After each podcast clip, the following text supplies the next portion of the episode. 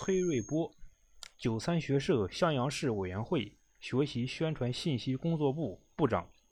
九三学社襄阳区支社副主委，湖北省襄阳市襄州区医保局办公室副主任。疫情初期，我在单位所在的襄阳市襄州区张湾街道红星社区原劳动局家属院开展志愿服务活动。对出入小区人员进行登记、测体温和劝返工作。二零二零年二月二十日，区委区政府发出非党员干部到社区双报到的通知，我第一时间到萧湾街道红山头社区报到，被安排在碧桂园小区风景院区值守。作为区医保局干部，我发挥优势，为群众解答医保政策。帮忙联系购买药品，开展疫情防控和知识宣传、体温测量、服务保障、打扫小区卫生等工作。三月十六日，单位通知上班后，得知小区值班的人手不够，我主动提出周六周日参与值班。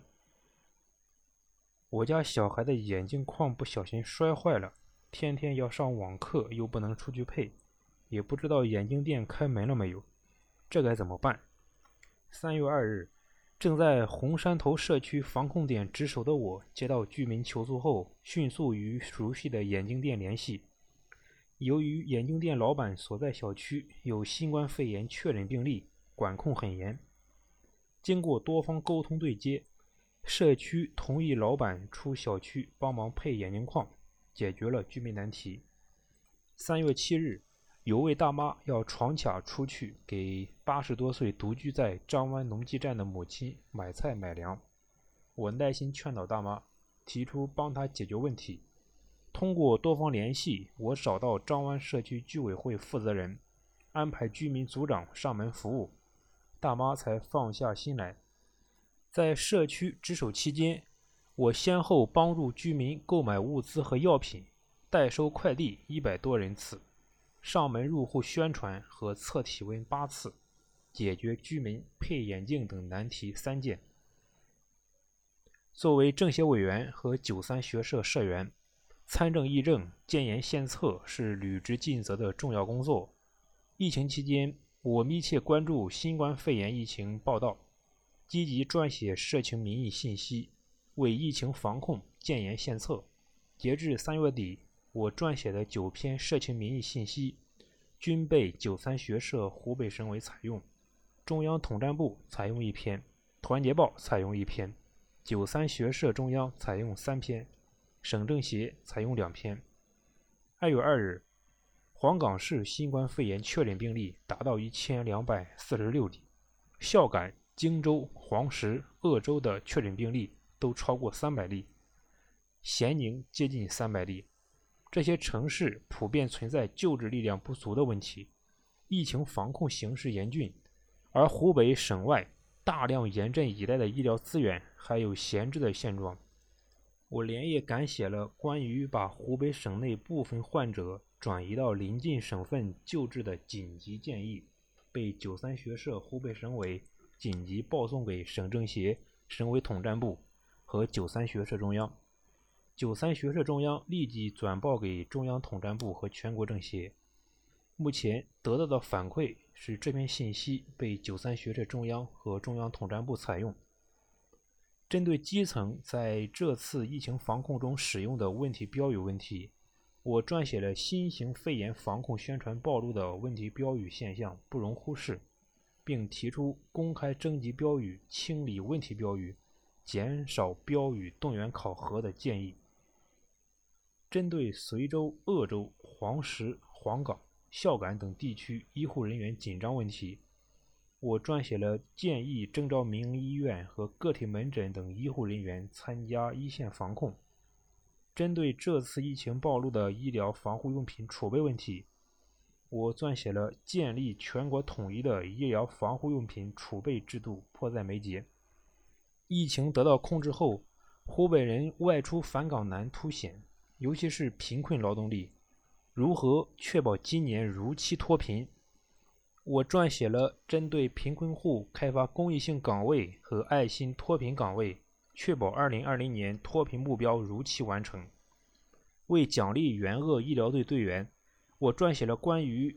为援助湖北的医护人员颁发纪念证书和记功的建议。大疫大战热潮中，更需要冷思考。疫情进入持续向好状态后，省委统战部组织力量围绕疫情防控开展课题研究，致力于为科学防治、精准施策提供有益参考。我参加了九三学社湖北省委负责的“发挥党派优势，完善重大疫情社情民意信息报送机制”的调研和撰写工作，提出的建议被吸收采纳。新闻宣传为疫情防控助力。瑞波，今天财务科给区医院和区二院拨款一百二十万元，用于新冠肺炎防治，你赶紧写稿宣传出去。一月二十一日上午，我接到区医疗保障局局长刘忠的安排，迅速了解有关情况，撰写新闻稿件并发给新闻单位。至此，我开始担负起区医保局抗疫新闻宣传和材料撰写、香州医保局微信公众号稿件终审工作。疫情期间，交通管制、出行不易。我采取参加局会议、电话和微信等形式采访，然后再加写稿发给新闻单位，大力宣传区医疗保障局保障疫情防控的政策、经验和做法，以及抗击疫情先进典型。采写的多篇新闻先后被荆楚网、襄阳日报客户端、云上襄阳、襄阳人大网、襄阳统战网、襄阳医保网。襄州电视台采用。作为涉市委学习宣传信息工作部部长，我还负责襄阳九三微信公众号稿件的采写、编发工作，组织策划了襄阳九三抗疫系列报道和原乡社员系列报道。多篇新闻被襄阳日报客户端、中共襄阳市委统战部、中共湖北省委统战部、设湖北省委、设中央。中央统战部采用。据不完全统计，截至三月底，我撰写编发的医保和九三抗疫信息被国家、省、市区采用九十多篇次。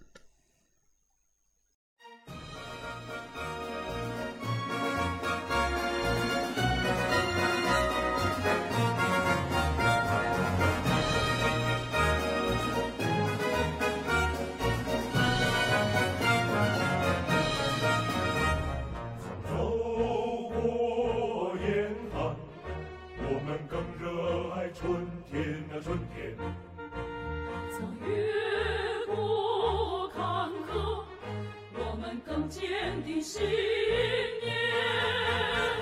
那长路无言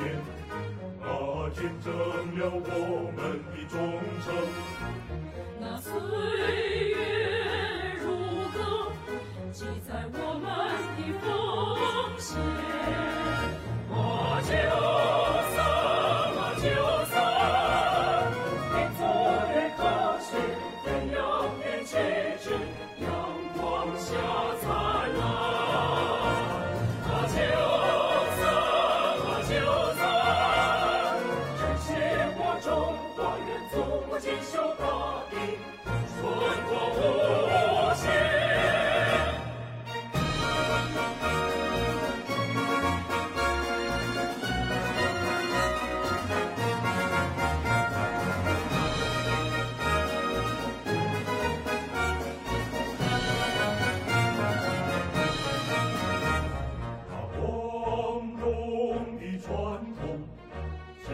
鲜花芬芳到永远。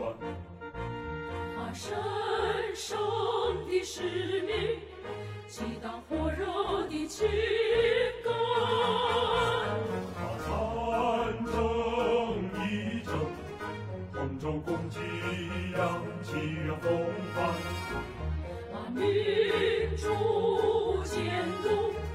肝胆相照共失。